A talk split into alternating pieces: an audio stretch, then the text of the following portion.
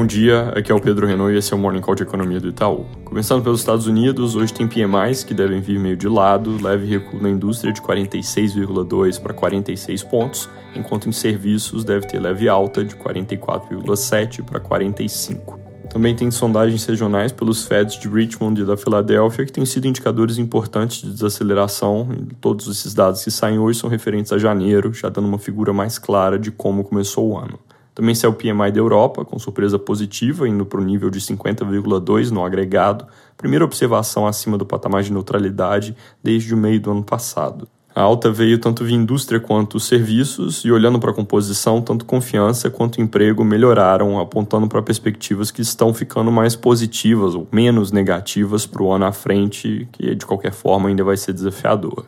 Sobre inflação, custos de insumos deram uma desaquecida, mas a inflação final ao consumidor seguiu pressionada, refletindo custos elevados, ainda que subindo mais devagar, e salários ainda em alta. Aqui no Brasil, ontem nós não comentamos em parte porque as manchetes pareciam exageradas, mas fez barulho a questão da moeda comum para transações entre Brasil e Argentina. Menciono exageradas porque serão reportagens e algumas declarações do lado da Argentina dando a entender que os países partiriam para uma moeda única, como é o euro, mas na verdade seria algo bem mais limitado, basicamente um mecanismo para permitir transações entre as duas economias sem usar o dólar. Ainda com esse escopo bem menor, não é óbvio que isso vai para frente e não parece que essa é realmente a pauta prioritária, principalmente do ponto de vista do Brasil.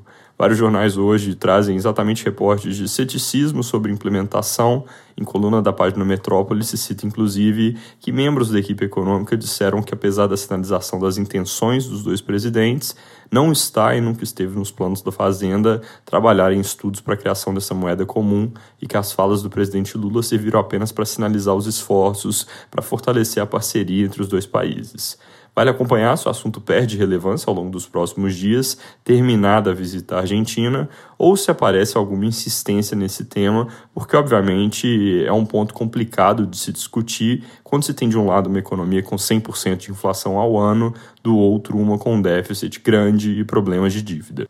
Ainda na Argentina, outra coisa que causou barulho ontem foi que o presidente Lula falou sobre usar crédito de bancos públicos brasileiros para financiar obras no exterior, um tema que é delicado depois das experiências de alguns anos atrás e que gera dúvidas sobre o uso dessas instituições, principalmente do BNDES. No entanto, o ministro Haddad qualificou que financiar o projeto em questão, que é um gasoduto para o Brasil, é muito diferente, por exemplo, de financiar porto na América Central ou estrada na África. Ele foi além disso que o projeto se sustenta e nem precisa de dinheiro público, pode acabar sendo feito pelo setor privado.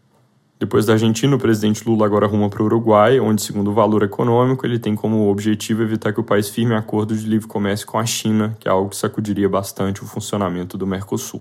Mudando de assunto, ontem na atualização da pesquisa Focus, que sai toda segunda-feira, as expectativas de inflação desse ano e do próximo voltaram a subir. 2023 foi de 5,39 para 5,48. 2024, que é o ponto mais sensível para o Banco Central, se afastou da meta de 3,7 para 3,84. 2025 ficou parado em 3,5 depois do salto que causou preocupação na semana passada. Muito se especula o quanto desse movimento está ligado ao temor de mudanças nas metas, e sobre isso o ministro Haddad seguiu tentando amenizar as declarações do presidente, lembrando que além da meta tem a banda ao redor dela, que é relativamente larga, e que nós devemos estar dentro dessa banda em 2024.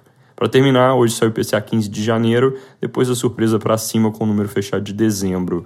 Nossa projeção é 0,48%, consenso de mercado é 0,52%, com taxa nos dois casos que recua de 5,9% para 5,8% na variação em 12 meses. Destaques de pressão no mês devem ser preços industriais, principalmente vestuário e higiene, e alimentos em natura. O núcleo de serviços, que é o mais importante, deve seguir recuando na margem. É isso por hoje, bom dia!